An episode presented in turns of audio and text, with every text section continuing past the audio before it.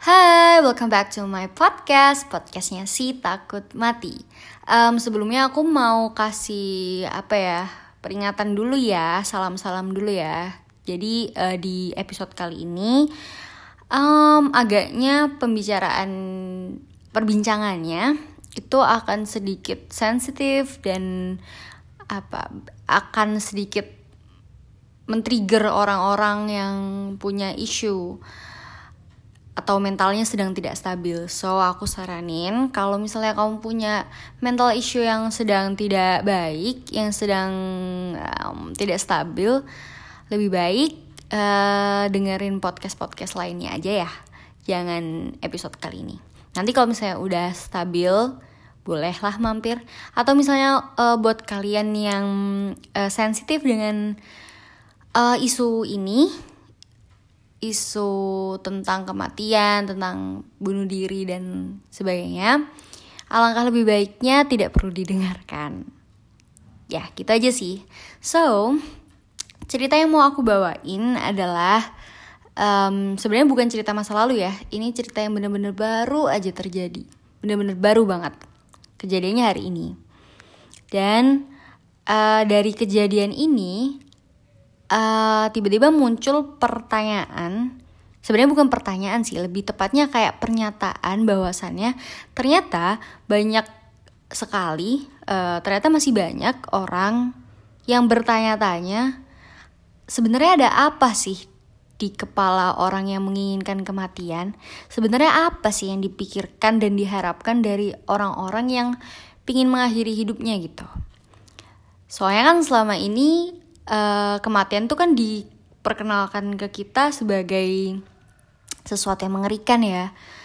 Uh, sendirian tidak bernyawa tidak beremosi tidak tidak bisa merasakan warna-warni dunia gitu. Membusuk di bawah sana atau hilang jadi abu. Kayak digambarkannya tuh mengerikan gitu kok bisa ada orang yang berpikiran atau berkeinginan ingin mati gitu. Padahal kematian tuh buruk sekali. So, mungkin aku bisa bantu sedikit jawab. Tapi aku uh, kasih ini dulu ya, kasih statement dulu ya jawaban aku atas pertanyaan itu bukan bener-bener 100% jawaban yang valid untuk semua kasus ya. Ini lebih ke kayak jawaban subjektif gitu. Jawaban yang berdasarkan eh, oleh pengalaman aku. Oleh ya oleh aku gitu. Jadi ini cuma menurut aku aja. So, ceritanya itu adalah uh, di beberapa podcast ke belakang kayaknya sering aku senggol deh. Dan kayaknya di yang episode intro itu aku jelasin sedikit tentang kondisi aku yang lagi kacau kondisi aku yang uh, sering kali memikirkan untuk mati memikirkan cara untuk mengakhiri hidup dan lain-lain. Ya aku uh, emang lagi kacau kacau sekali aku merasa apa yang aku sedang benahi, apa yang aku sedang susun supaya tidak kacau lagi itu apa ya buntu gitu.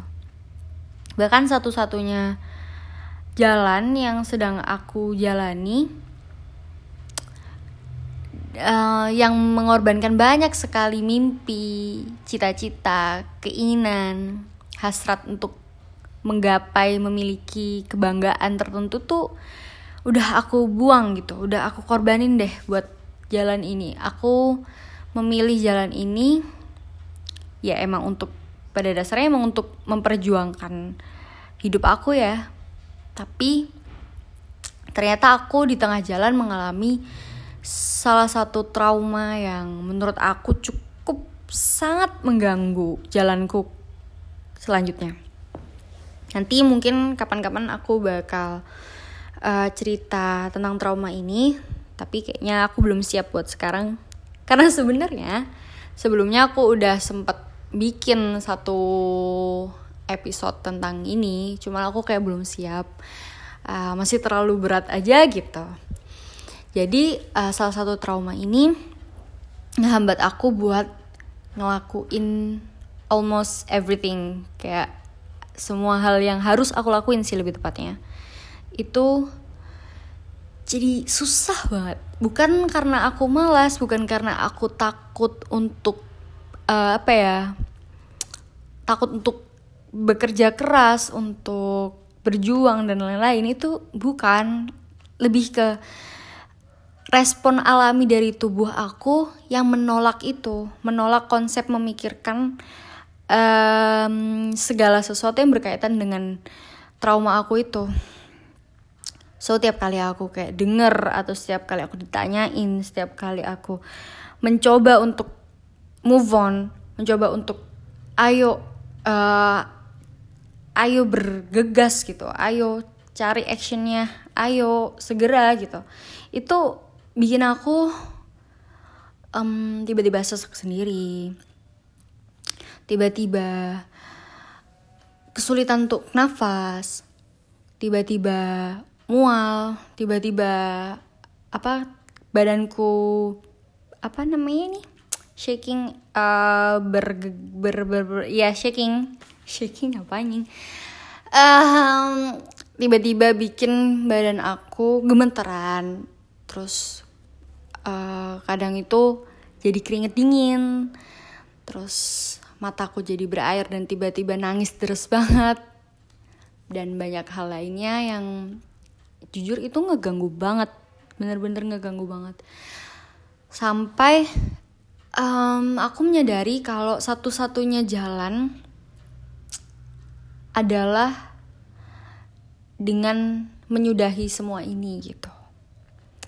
Kenapa? Karena semua jalan yang baik, bukan baik atau buruk ya, lebih ke semua jalan yang yang tidak mati nih, semua jalan untuk berjuang menghadapi hidup, menjalani hidup buat aku tuh kayak sulit sekali. Udah aku lakuin, aku udah ke psikiater, aku udah um, coba buat ikhlas aku nggak denial lagi aku aku membicarakan traumaku aku meminta bantuan semua udah aku upayakan.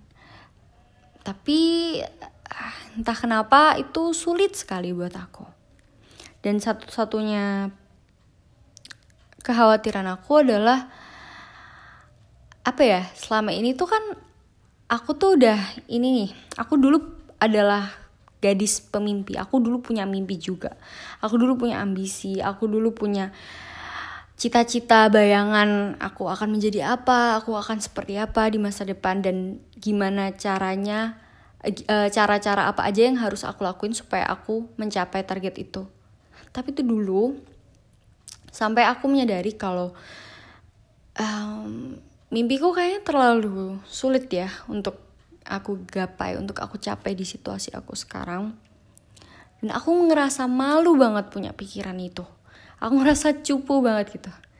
Akhirnya aku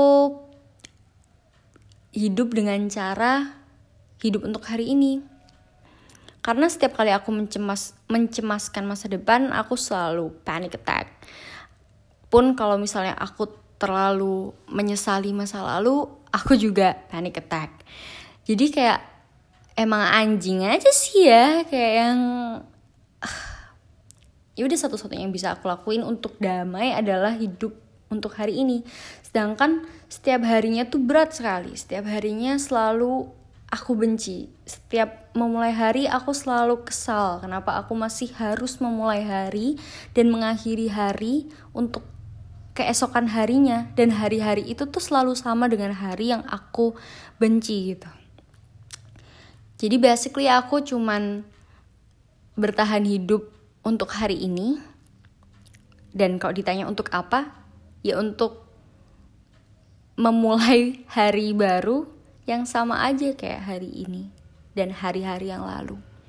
So aku ngerasa depresi dan tidak tertolong semua teman-temanku bilang enggak pasti ada jalan pasti ada jalan tapi semua jalan itu sesuatu yang menyesakkan, sesuatu yang menyebalkan. Dan dari situ aku mulai kalau ditanya kamu pinginnya apa sih sebenarnya? Apa yang kamu harapin?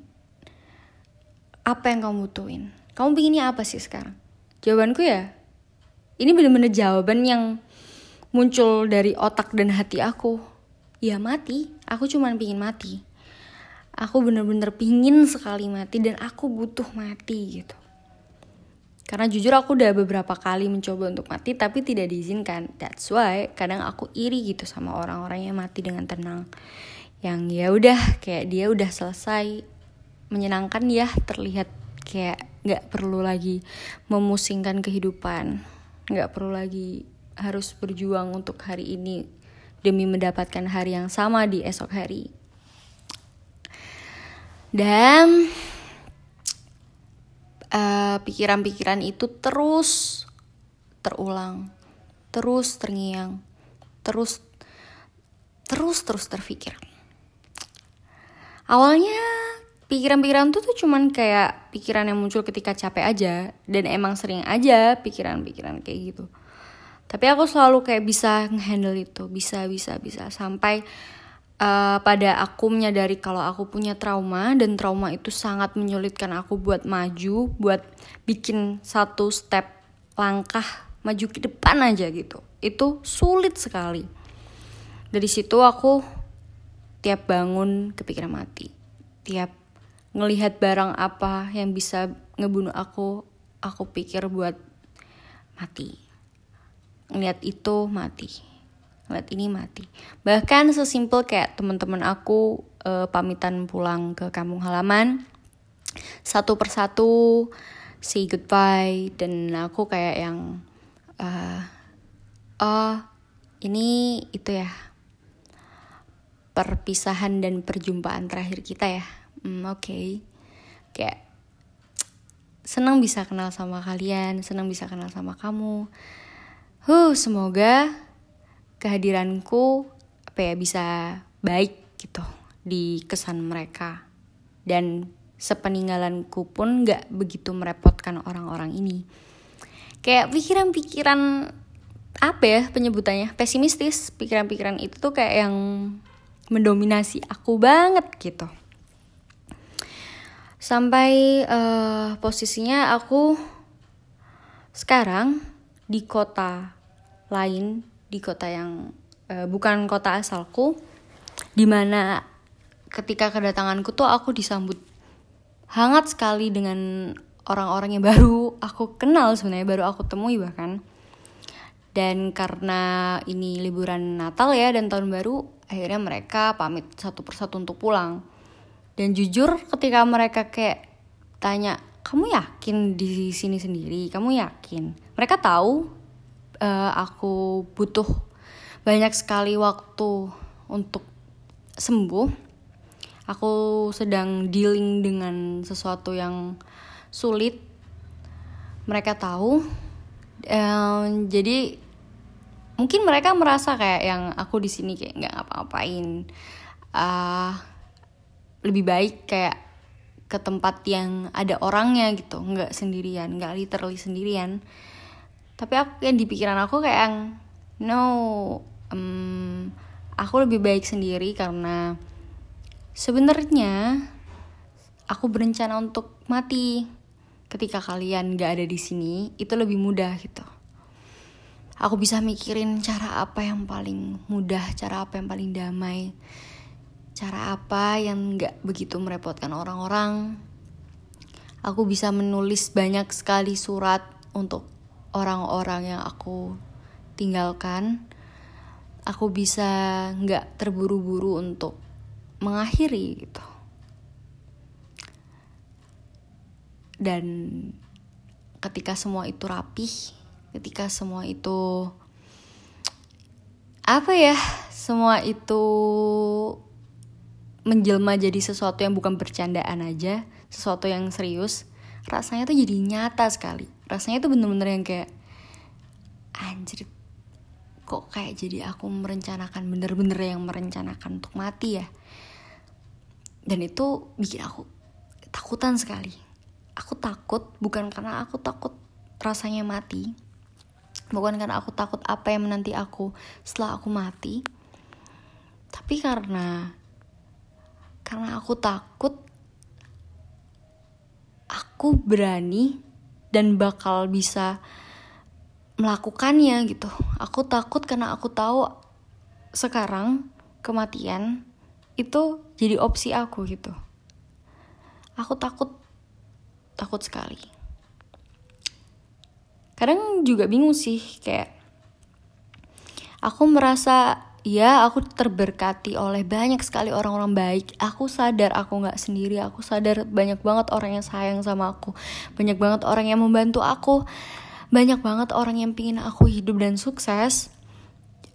Tapi balik lagi hmm, ide atau konsep untuk hidup aja itu aku udah benci. Jadi kayak nggak um, terlalu penting lagi orang-orang yang ada di dalamnya. Itu cuma kayak aksesoris yang sepaket sama hidup. Bukannya aku ngebenci mereka aku cuma ngebenci hidup aku benci eksistensiku. Tapi aku bersyukur karena setidaknya ada mereka. Tapi itu nggak bikin aku kayak yang jadi suka yang jadi serta merta jadi suka banget sama hidup. Jadi sangat bersyukur dengan hidup. No. So, uh, kematian adalah opsi yang berseberangan dari bertahan hidup. Itu jelas ya. Tapi kenapa kok ada orang-orang yang memilih lebih memilih untuk mati? Dan kenapa mereka memikirkan itu? Karena hmm, karena mati itu artinya kita tidak perlu berjuang lagi. Artinya sudah, artinya selesai. Setidaknya itu yang aku harap dan percayai. Mungkin beberapa konsep kepercayaan-kepercayaan tertentu ini ya menyangkal alasan ini dengan mudah ya. Seperti konsep-konsep yang mempercayai adanya afterlife, konsep konsep konsep yang mempercayai adanya um, pembalasan adanya ya apa pun itu. Cuman di mataku setidaknya ini yang aku harapkan. Mati itu adalah akhir. Benar-benar akhir. Karena aku capek sekali. Kalau misalnya ditanya apakah kamu mau dilahirkan kembali menjadi manusia tapi yang sangat beruntung karena kesabaranku di kehidupan kali ini misalnya. No aku lebih baik ditiadakan aja kembali ke ketiadaan. Kenapa? Karena hidup tuh melelahkan bo. Kayak lelah sekali. So temenku um, wow ini udah jauh sekali ya dari cerita awalnya. Jadi temenku tahu kalau aku apa ya kesulitan sekali dengan hidup. Dan karena aku ketakutan sekali aku takut aku akan mengambil uh, mengambil apa ini namanya mengambil mengambil tindakan untuk mengakhiri hidup. Akhirnya aku konsul setelah sekian lama aku pendem sendiri setelah sekian lama aku ketakutan sendiri akhirnya aku luapkan ke orang-orang supaya setidaknya kalau misalnya mereka pun nggak bisa bantu setidaknya orang-orang ini tahu kondisiku. Setidaknya mereka tahu aku nggak pergi tiba-tiba. Setidaknya aku melibatkan mereka dalam dalam mengambil keputusan gitu. So aku cerita ke beberapa orang yang pertama kakak perempuanku, yang kedua kakak iparku. Kenapa aku ngomong ke kakak e, perempuanku? Karena kakak perempuanku punya semacam pengalaman dengan isu yang aku sedang hadapi. Jadi aku bertanya tentang lembaga-lembaga sosial yang mungkin sekiranya bisa ngebantu aku dalam memulihkan traumaku.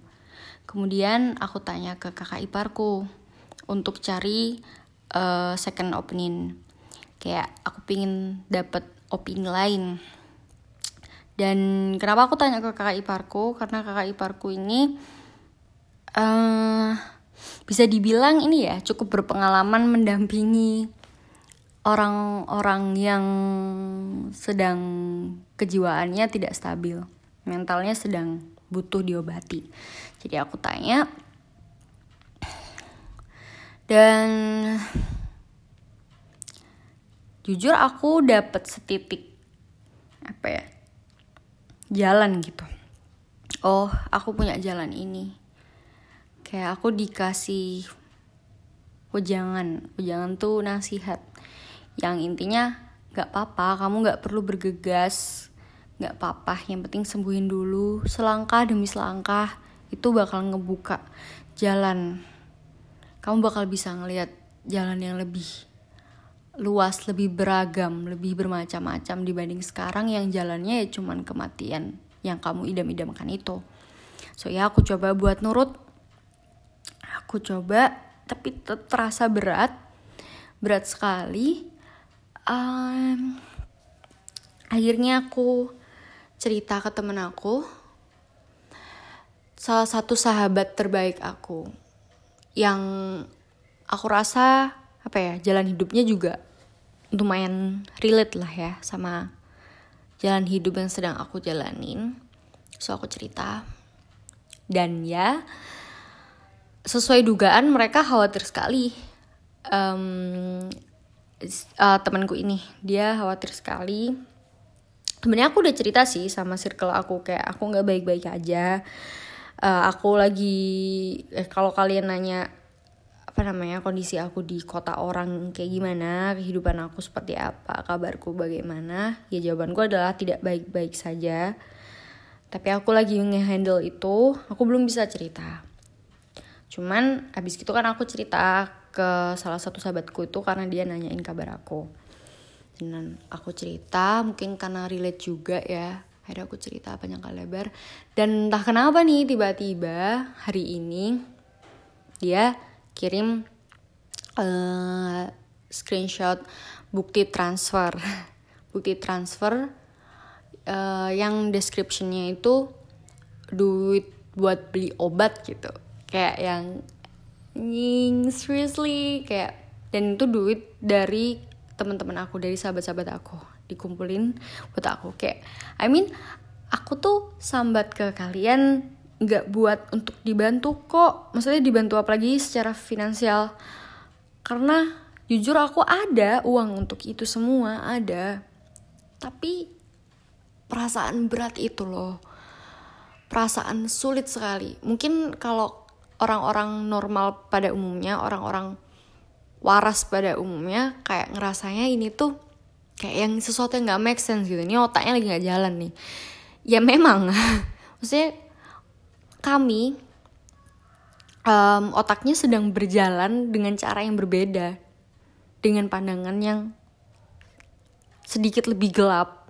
I don't know sedikit atau banyak, tapi yang jelas lebih gelap daripada orang-orang yang berpikir uh, untuk menikmati hidup, untuk mensyukur hidup dan lain-lain. So, emang terdengar gak gak logis menolak apa ya kayak harusnya aku berobat harusnya aku ngebenerin diri harusnya aku berjuang harusnya aku um, paksain buat ngelawan trauma dan lain-lain. Tapi itu nggak segampang itu. Itu tuh sulit sekali. Aku jujur aku benci banget sama pernyataan atau pertanyaan yang kayak kenapa kamu kayak gitu? Kenapa kamu nggak memaafkan aja? Kenapa kamu nggak ngelupain aja I know. Aku udah mencoba tapi itu sulit. Itu bener-bener sulit sekali. So bahkan itu nggak cuma sekedar sulit tapi itu bener-bener nyakitin aku. Mungkin kalian nggak tahu atau nggak tergambar gimana apa ya apa definisi menyakiti yang aku maksud ya. Tapi tiap kali aku berusaha untuk melawan pikiran itu rasa tercekatnya rasa udah kayak sakit sekali dari tubuh itu bener-bener kayak ngedorong pikiran buat kayak mending ini selesai deh. Aku capek kalau besok harus kayak gini lagi. Aku capek buat ngelawan dengan rasa sesakit itu. Bahkan dengan memikirkan dan membicarakan ini aja tuh badan aku tuh udah geteran udah gemeteran semua. Uh, nafasku udah nggak senormal um, senormal biasanya. Dan itu menyakitkan. Jadi itu kenapa itu kenapa orang seperti aku mungkin ya itu pingin mati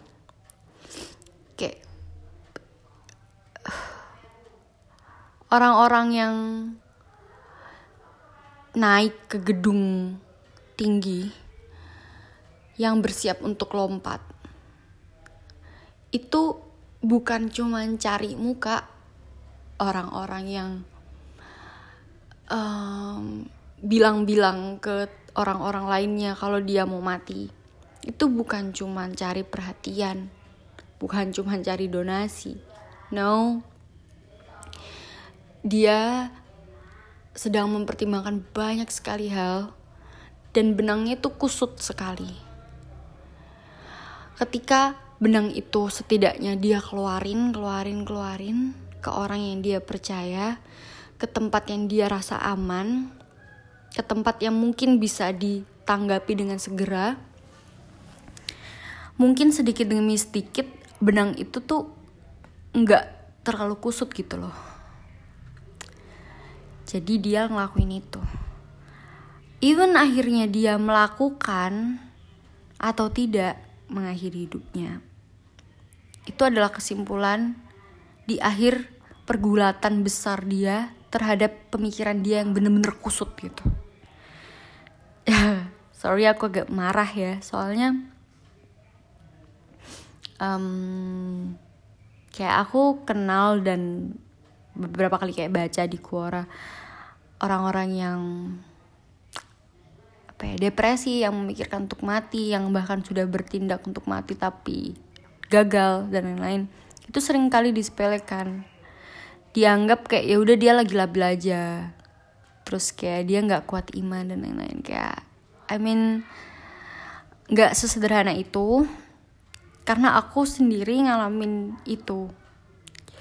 Dan hasrat untuk pengen mati itu bener-bener sesuatu yang kuat sekali. Ketika orang bener-bener menginginkan untuk mati dan menganggap mati itu adalah akhir yang menjadi opsi.